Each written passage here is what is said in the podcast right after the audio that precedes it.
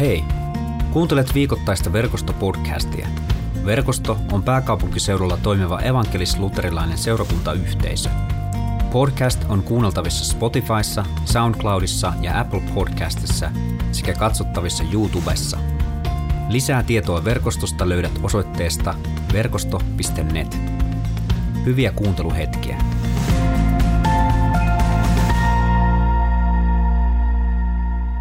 Tämän päivän evankeliumiteksti on Johanneksen evankeliumista jakeesta, äh, luvusta 25 ja 26 jakeeseen 16, äh, lukuun 16 jakeeseen 4.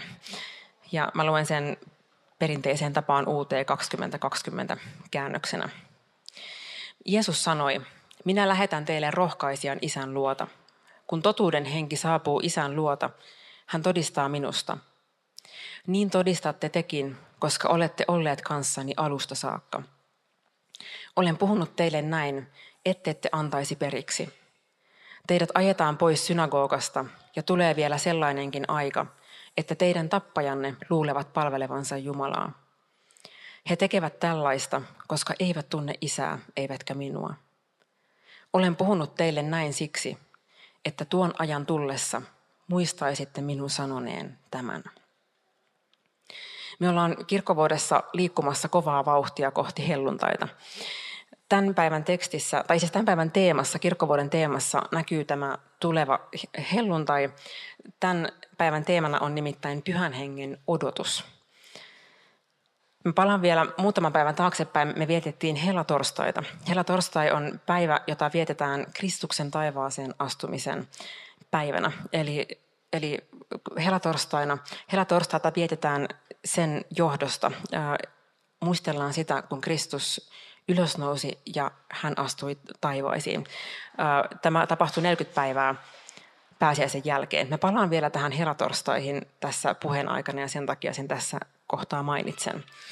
Mutta tosiaan helatorstai takana ja ollaan siirtymässä kohti helluntaita ja pyhän hengen odotus on meillä tänään aiheena.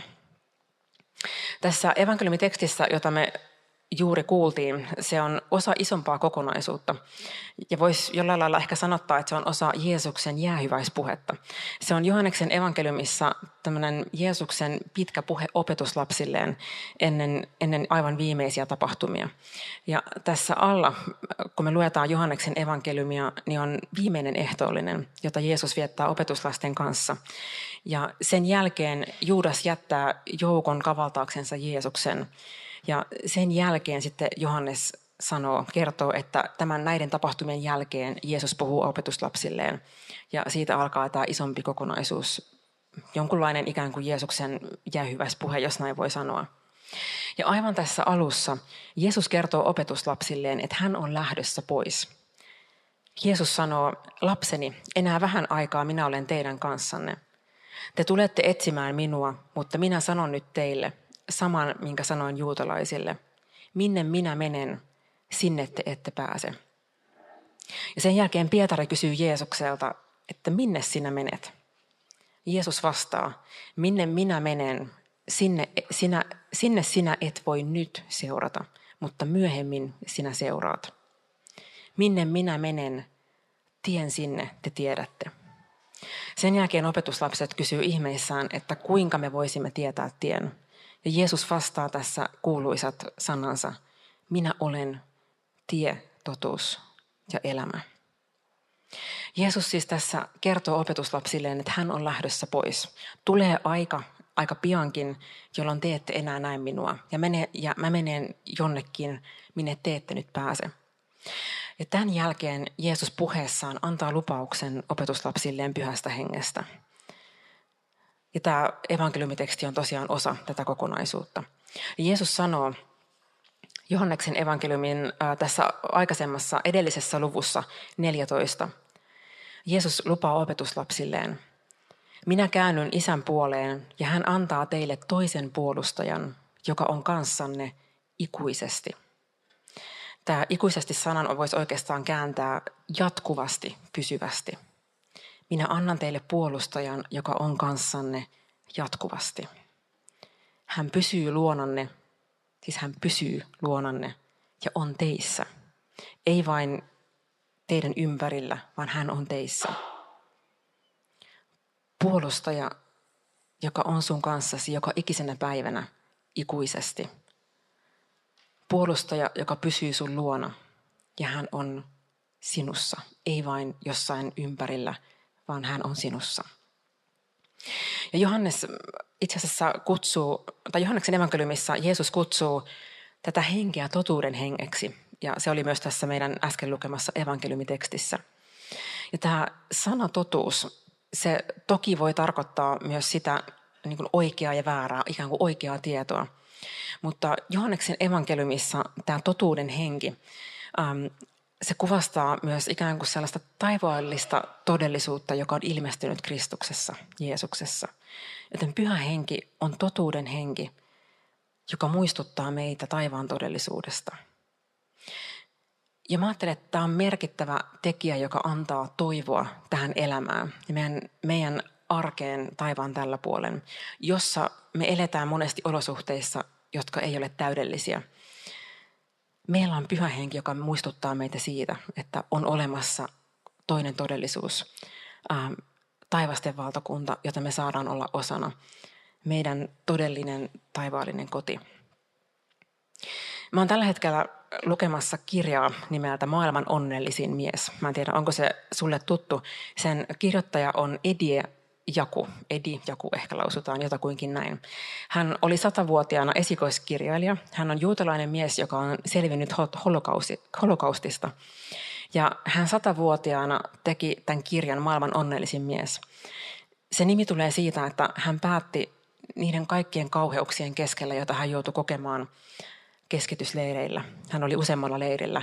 Hän päätti, että jos hän selviää hengissä, niin hän elämä, elää hän haluaa elää jokaisen elämänsä päivän täysillä. Ja hän haluaa niin iloita jokaisesta päivästä, joka hänellä on jäljellä. Ja tässä, tässä maailman onnellisin mies kertomuksessa on tosi paljon kautta, kautta hänen kokemuksiensa Auschwitzissa ja, ja Buchenwaldissa, jossa hän oli keskitysleirillä. Niin siellä kulkee yksi vahva teema ja se on toivon teema, joka nousee hänen elämässään siitä, että siellä on aivan järkyttäviä kokemuksia, joita hän joutuu käymään läpi uudestaan ja uudestaan eri tavoilla. Mutta aina eri tilanteissa hän niin näkee pienen häivähdyksen ihmisen hyvyyttä. Jonkun toisen, on se sitten vanki, sellitoveri tai joku toinen ihminen, hän näkee hyvyyttä ja hän päättää, että takia hänen kannattaa yrittää selvitä vielä tämä yksi päivä, pyrkiä pysymään hengissä sen kaiken keskellä, mitä siellä tapahtuu, hän tajuaa, että on olemassa vielä ihmisiä, jotka rakastavat. Hän antaa muun muassa esimerkin, ähm, tai hän kertoo siis siitä, miten hän päätyi Auschwitzin ähm, vankien kanssa tälle kuuluisalle kuolemanmarssille. Silloin kun Venäjän joukot lähesty Auschwitzia ja kaikki vangit, tai ainakin ymmärtääkseni suurin osa vangeista, haluttiin siirtää, koska ei haluttu, että ulkomaailma tietää, mitä siellä tapahtuu. Vangit laitettiin kävelemään tämä Ediaku mukaan lukien kolme päivää 20 asteen pakkasessa näissä ohuissa vangivaatteissa. Heidät lastattiin sen jälkeen tämmöiseen junavaunuun, jossa oli avoin, avoin niin kuin junavaunu. He oli edelleen säiden armoilla ja se lähti ajamaan Tsekkoslovakian läpi. Ja juuri kun hän oli taas kerran antamassa periksi, niin hän, hän kertoo, miten naiset täällä Tsekkoslovakiassa heitteli leipiä sinne junavaunuun. Ja hän tajusi siitä, kun näistä leivistä, jotka lenteli sinne vaunuun, niin hän tajusi, että, että tämä pahuus, joka on ympärillä, tässä ei ole kaikki. On vielä ihmisiä, joissa on hyvyyttä. Ja se taas antoi hänelle sen toivon pirkahduksen jatkaa. Ja Edi sanoikin tässä kirjassa, että missä on elämää, siellä on toivoa. Missä on toivoa, siellä on elämää. Ja kun mä luin näitä monia esimerkkejä, jossa hän kertoo näistä toivon pilkahduksista, niin se puhutteli mulle jotenkin just siitä, että miten Jumalan pyhä henki on toivon henki. Hän muistuttaa meitä taivaan todellisuudesta silloin, kun olosuhteet meidän elämässä ähm, on sellaisia, että ne yrittää imeä meistä sen toivon. Joten pyhä henki on ikään kuin taivaan todellisuuden muistuttaja. Ja Jeesus lupaa tämän pyhän hengen opetuslapsilleen. Ja hän vielä sanoi, että mä puhun teille tämän siksi, että teillä voisi olla toivo. näiden tapahtumien jälkeen Jeesus ristiinnaulitaan, hän kuolee ja hän, hän nousee kuolleista. Ja me tullaan nyt tähän helatorstaihin, josta mä äsken mainitsin. Tässä on tässä helatorstain äm, tapahtumissa on kohta, joka, joka pysäytti, jonka mä oon lukenut moneen kertaan, mutta musta tuntuu, että mä en ole oikein niin noterannut sitä. Mä luen apostolien teosta tästä Jeesuksen taivaaseen astumisesta. Siellä kerrotaan näin. Jeesus siis puhuu opetuslapsilleen ja sanoo, te saatte voiman, kun pyhä henki tulee teihin, ja te olette minun todistajiani Jerusalemissa, koko Juudeassa ja Samariassa maan ääriin saakka. Kun hän oli sanonut tämän heille, he näkivät, kuinka hänet otettiin ylös, ja pilvi vei heidät näkyvistään. Ja mä pidän pienen tauon tähän. Nyt jos me kuvitellaan, että me oltaisiin samassa tilanteessa, me oltaisiin Jeesuksen opetuslapsia, Jeesus on tässä meidän keskellä, ja hänet otetaan taivaaseen. Niin miten suuri houkutus olisi seurata sitä, mitä tapahtuu, ja tehdä tästä semmoinen pyhä paikka, johon me leiriydytään. Ja, ja niin kuin ikään kuin jäädään paikoilleen siihen, että tämä oli se viimeinen paikka, jossa me nähtiin Jeesus. Tässä on hyvä olla ja tähän me jäädään. Tämä apostolien teko, tekojen kohta jatkuu näin. Ja kun he Jeesuksen etääntyessä vielä tähystivät taivaalle, he siis katseli, mitä tapahtuu, seurasi Jeesusta. Ää, tässä sanotaan, että heidän vieressään seisoi yhtäkkiä kaksi valkopukuista miestä. Nämä sanoivat, Galilean miehet, mitä te siinä seisotte katsomassa, katselemassa taivaalle? Tämä Jeesus, joka otettiin teidän luotanne taivaaseen, tulee kerran takaisin, samalla tavoin kuin näitte hänet taivaaseen menevän. Kaksi valkopukuista miestä, jotka sanoo opetuslapsille, että mitä te siinä seisotte katselemassa taivaalle. Ja tämä puhutteli mua siitä, että miten pyhä henki on jätetty ja annettu meille tähän maailmaan, jotta me ei jäädä, Kristuksen ruumis ei jää paikoilleen ikään kuin jähmettyneenä odottamaan sitä, että joskus vielä Kristus tulee takaisin. Pyhä henki on annettu, jotta me saadaan välittää ja elää sitä elämää, jota Jumala on omalle, omalle Kristuksen ruumiilleen tarkoittanut. Pietarin kirjeestä tätä kuvataan hyvin. Siellä sanotaan, että tulkaa hänen luokseen elävän kiven luo, jotka ihmiset ovat hylänneet, mutta joka on Jumalan valitsema ja hänen silmissään kallisarvoinen. Ja rakentukaa itsekin elävinä kivinä hengelliseksi rakennukseksi. Meidät on tehty eläviksi kiviksi, välittämään sitä Jumalan elävää todellisuutta, joka on, on todellista – sinä ja minä, jokainen meistä, saadaan olla Kristuksen ruumiina tässä maailmassa. Jeesus jätti opetuslapset, mutta hän ei jättänyt heitä yksin, vaan hän jätti heille pyhän hengen. Ja itse asiassa vieläpä Jeesus tässä, niin kuin luin, Jeesus sanoo, että, että minä olen lähettänyt, minä annan teille puolustajan, joka on kanssanne ikuisesti, jatkuvasti, pysyvästi. Monesti pyhän hengen elämä meidän keskuudessa ja meissä, mä ajattelen, että se monesti jää huomaamatta sen takia, että aika usein se voi olla hyvinkin huomaamatonta.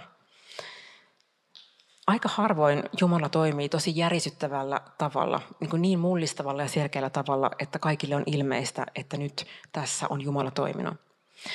Tätä hyvin kuvaa vanhassa testamentissa oleva kertomus Eliasta ensimmäisessä kuningasten kirjassa luvussa 19. Siinä Jumala lupaa Elialle, hän sanoi, että hän kulkee Elian ohi. Ja jakeessa 11 eteenpäin puhutaan näin. Herran ääni sanoi, mene ulos ja seiso vuorella Herran edessä. Herra kulkee siellä ohitsesi. Nousi raju ja mahtava myrsky, se repi vuoria rikki ja murskasi kallioita. Mutta Herra kävi sen edellä. Myrskyssä Herra ei ollut. Myrskyn jälkeen tuli maanjäristys, mutta Herra ei ollut maanjäristyksessä. Maanjäristyksestä seurasi tulelieska. Maanjäristystä seurasi tulelieska, mutta Herra ei ollut tulessakaan. Ja sen jälkeen puhutaan, että kuului hiljaista huminaa, ja Herra meni Elian ohi. Herra oli hiljaisessa tuulen huminassa. Jeesus itse, itse asiassa vertaa pyhää henkeä tuuleen. Ja tarkalleen ottaen tämä termi henki, joka käytetään pyhästä hengestä, tarkoittaa myös tuulta. Ja tämä Elian teksti hyvällä tavalla muistuttaa siitä, että monesti Jumalan työ meidän keskuudessa ja meissä ja meidän kautta on ikään kuin, jos voisi sanoa sellaista hiljasta tuulen huminaa. Jos sä oot joskus kauniina kesäpäivänä ulkona ja istut siellä, niin ehkä huomaat, että harvoin tulee kiinnitettyä huomiota hiljaiseen tuulen vireeseen. Jos se olisi joku suuri puuska tai syysmyrsky, niin niin siihen kiinnittäisi huomiota. Mutta silloin kun se tuulenvire on semmoinen aivan vieno, niin sitä ei välttämättä kiinnitä huomiota, varsinkin jos on kovasti niin puuhastelee kaikkea muuta. Sen ehkä näkee jossain heiluvassa lehdessä tai höyhenessä joku linnun sulka, joka on tippunut maahan ja saattaa liikahtaa tuulessa. Me ehkä nähdään se vaikutus, joka sillä hiljaisella tuulen huminalla on, mutta monesti, jos me halutaan huomata se itse tuulen vire, niin meidän täytyy pysähtyä paikalleen ja kiinnittää siihen huomiota. Ja mä ajattelen, että monesti Jumalan, se työ, jota Jumala haluaa tehdä meidän kautta, lähtee siitä, että me välillä pysähdytään rakastavan isän edessä ja pyydetään sitä, että, että isä, mitä sä haluat puhua mulle tänä päivänä tässä hetkessä? Mitä sä haluat tehdä mussa tai mitä, miten sä haluat toimia mun kautta?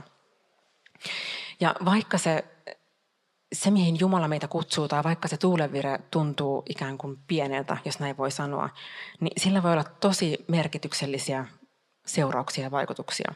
Mä sain tästä hyvin konkreettisen esimerkin äh, vuosia taaksepäin. Olin kirjakaupassa töissä ja mä, olin, mä muistan yhden päivän hyvin erityisesti. Mä olin käynyt elämässäni jotenkin tosi syviä, niin synkkiä vaiheita. Ja mä olin jotenkin monena päivänä huutanut mielessäni Jumalalle, että, että Jumala, näetkö sä mut? Näetkö sä mut ja tämän tilanteen? Ja muistan, kun mä menin töihin ja mä, kauppa oli vasta avautunut ja siellä ei ollut vielä ketään. Ja mä seison siinä tiskin takana valmistelemassa kauppaa. Ja mä muistan, että mä huokasin jotenkin itsekseni Jumalalle, että Jumala, näetkö sä mut? Mä en ajatellut, että se oli millään lailla edes mikään rukous, mutta mä muistan, että mä jotenkin ajattelin, niin kuin ikään kuin aja, ajatukseni heitin Jumalalle. Ja mä unohdin sen koko asian ja lähdin päivän puuhiin ja, ja aloitin työt. Kunnes mä olin lounaalla takahuoneessa syömässä ja yhtäkkiä mun esimies tulee paikalle ja sanoo, että tutko Riikka tonne myymälän puolelle, että siellä on kaksi nuorta naista, kysyy sua. Mä menen sinne myymälään ja löydän kaksi mun pienryhmäläistä tiskin takaa. Heillä on semmoinen pahvirasia, jossa on varelmaleivos. Ja he kertoo, että he olivat aamulla yhdessä rukoilemassa. Ja hetken mielijohteesta toinen heistä sanoi, että mitä jos kysyttäisiin Jumalalta, että voidaanko me olla tänään siunaamassa jotain ihmistä. Ja toiselle meistä tuli sut mieleen. Sitten me mietittiin, että no miten me voidaan olla siunaamassa Riikkaa. Ja meille tuli mieleen, että ostetaan sille varemaleivos ja käydään katsomassa, että onko se töissä tänään. Heillä on se pahvirasia siinä, he ojentaa sen mulle ja lähtee pois. Ei mitään muuta. Mutta se oli aivan valtava osoitus mulle siihen hetkeen, niin kuin aivan kuin suoraa Jumalan puhetta, että Riikka, mä näen sut. Ja vielä vuosienkin jälkeen, tästä on monta vuotta, edelleenkin kun mä löydän itseni siitä paikasta, että mä kysyn Jumalalta, että Jumala, näetkö sä mut? Mä muistan sen varemaleivoksen, joka siihen hetkeen, mä oon, mä oon vakuuttunut, että, että, se, että se mitä he kokivat, ää, oli mulle tarkoitettu siunaukseksi. Ja musta se kuvastaa se, mitä, mitä niin kuin heidän elämässään sinä päivänä tapahtui, kuvastaa hyvin tätä, tätä pyhän hengen ikään kuin hiljasta tuulta. Mä en nimittäin usko, että se kävi niin, että he oli rukoilemassa, tuli maanjäristys, taivaat aukeni, trumpetit soi ja kuuluu semmoinen jylisevä ääni, että viekää Riikalle vadelma leivas. Vaan se, mitä he itsekin kuvaili sitä, he hetken mielijohteesta miettiä, että voitaisiko me olla tänään rakkauden välikappaleena, Jumalan rakkauden välikappaleena. Ja mä uskon myös niin, että heillä tuskinpa oli edes mitään sataprosenttisen varmaa ymmärrystä siitä, että tämä, mitä he tässä nyt niin kuin sydämessään kokivat, oli, oli sataprosenttista Jumalan johdatusta. Mutta he silti päätti, seurata sitä pientä sydämen ääntä. Ja vaikka se olisikin ollut niin kuin joku heidän oma ajatuksensa, niin pahinta mitä siinä olisi voinut käydä oli se, että olisin, olisi se, että mä olisin silti tullut siunatuksi hyvästä varemman leivoksesta. Ja mä uskon, että, että Jumala kutsuu meitä jokaista pysähtymään sen hiljaisen tuulenvireen äärelle, koska se on luvattu juuri sulle ja mulle, meille jokaiselle, ikuisesti, jokaiseen päivään.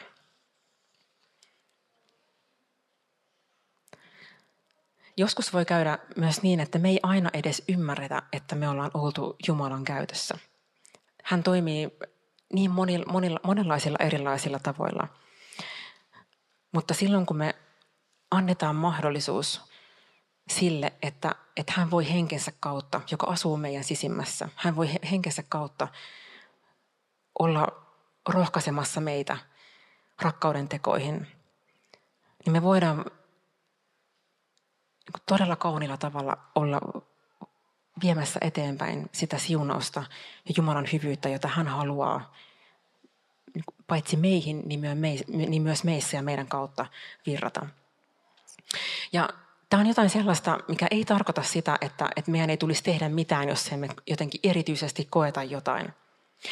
Pahvali muun muassa sanoo moneen kertaan rohkaisee, että rukoilkaa, rukoilkaa lakkaamatta. Ei meidän tarvitse joka aamu kysellä sitä, että no rohkaiseeko Jumala mua tänään rukoilemaan. Mutta se, mitä mä voin tehdä, on se, että mä voin siinä rukouksessa hiljentyä, pysähtyä ja kysyä, että onko jotain mitä, erityistä, mitä mä voisin rukoilla. Onko joku ihminen, ketä mä voin olla siunaamassa rukouksin. Tai se, että ei meidän tarvitse erikseen pyytää johdatusta siihen, että tuleeko mun rakastaa tai tuleeko meidän rakastaa meidän lähimmäisiä. Mutta sen rakastamisen kutsun keskellä me voidaan pysähtyä, tulla Jumalan eteen ja kysyä, että onko joku erityinen ihminen, jota sä kutsut mua tänään huomioimaan.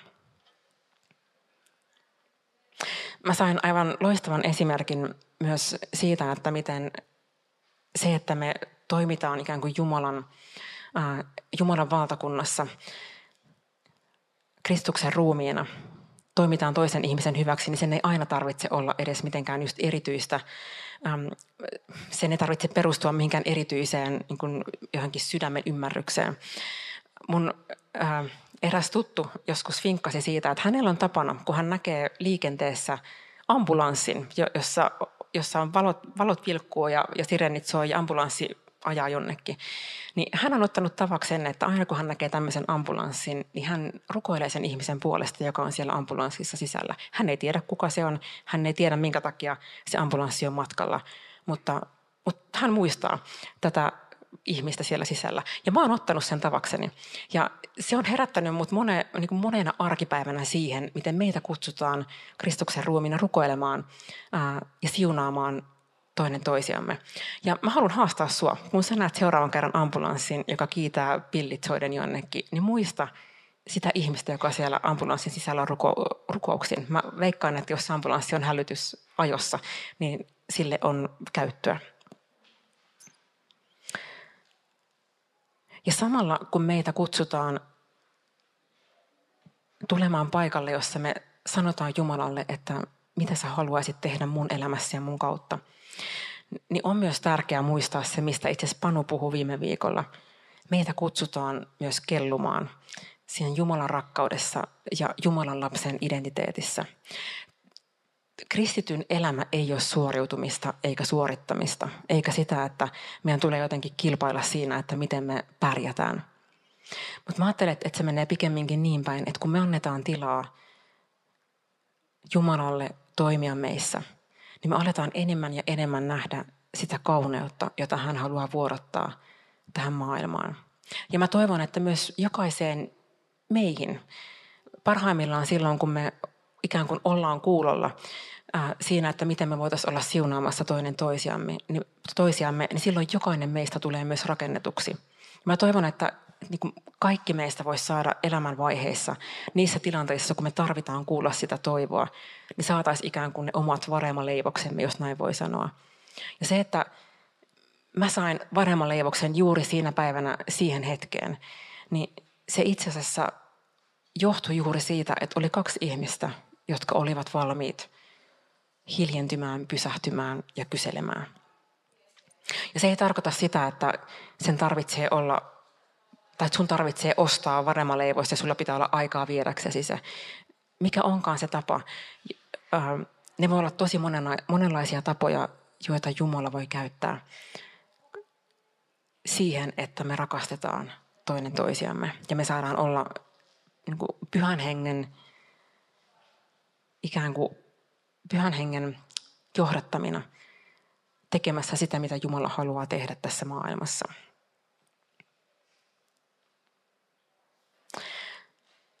Tämän päivän teemana on tosiaan pyhän hengen odotus. Ja Jeesus sanoo Luukkaan evankeliumissa, hän lupaa, tai itse hän kuvastaa sitä, miten paljon Jumala haluaa meitä siunata sillä, että me saadaan kokea äh, olevamme, kokea se, että me, meitä ei ole jätetty yksin tähän maailmaan. Jeesus sanoi, että jos te pahat ihmiset osaatte antaa lapsillenne kaikenlaista hyvää, niin totta kai teidän isänne antaa paljon ennemmin taivaasta pyhän hengen niille, jotka sitä häneltä pyytävät. Jos me vajavaiset ihmiset niin täydestä sydämestä halutaan kaikkia hyvää meidän omille lapsille ja läheisille, vielä enemmän Jumala haluaa antaa oman pyhän henkensä johdattamaan, ohjaamaan, rohkaisemaan, lohduttamaan meitä jokaista. Ja myös käyttämään meitä siinä, että me voidaan olla valumassa sitä elämää eteenpäin. Ja vielä viimeisenä ajatuksena haluan jättää äh, se, mitä Jeesus sanoo. Jeesus itse kutsuu pyhä henkeä myös puolustajaksi. Ja tämä puolustaja-sana, se oikeastaan koostuu, tämä alkuperäinen termi koostuu kahdesta sanasta. Se ensimmäinen sana on, se tarkoittaa lähellä ja vierellä olemista. Ja jälkimmäinen sana tarkoittaa kutsuttua. Pyhä henki on kutsuttu olemaan meidän lähellä ja vierellä. Ja se on luvattu meille ikuisesti, jatkuvasti, jokaiseen päivään. Hän on rinnalla kulkija meissä oleva Jumalan pyhä henki, jonka tuuli on välillä ehkä hiljaista, vienoa, mutta se on silti todellista. Ja mä uskon, että Jumala haluaa, että me ymmärretään ja nähdään ja saadaan huomata, että Jeesus ei vaan noussut taivaaseen ja lähtenyt ja jättänyt meitä tänne pärjäämään itsekseen – vaan se, että tämä todellisuus, josta hän opetuslapsille puhuu, on tässä ja nyt. Rukoillaan yhdessä.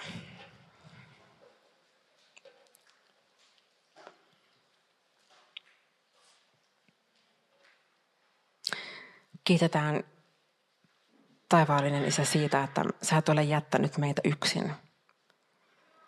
Meidän ei tarvitse katsella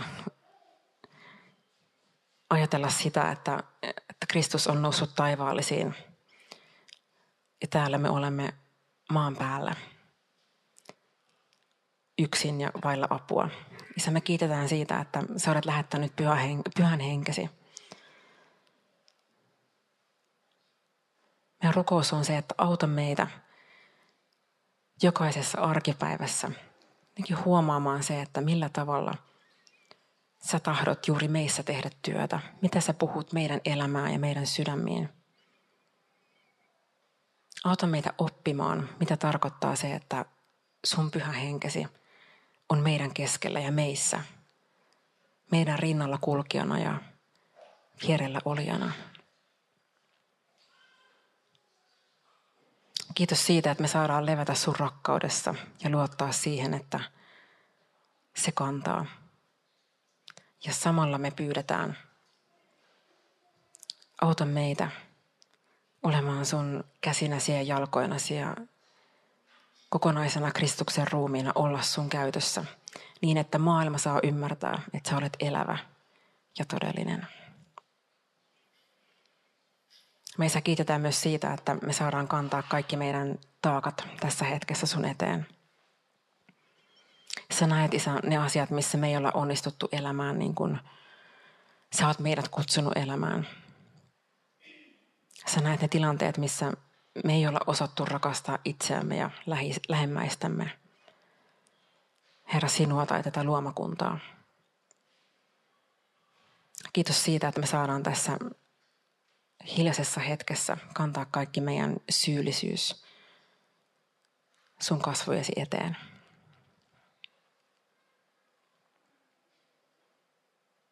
Sä julistat Isä armoa, täydellistä anteeksi, antama, a, anteeksi antamusta Kristuksessa Jeesuksessa. Kiitos siitä, että me saadaan tässä hetkessä luottaa kaikki meidän synnit anteeksi annetuiksi. Isän ja pojan ja pyhän hengen nimessä. Amen.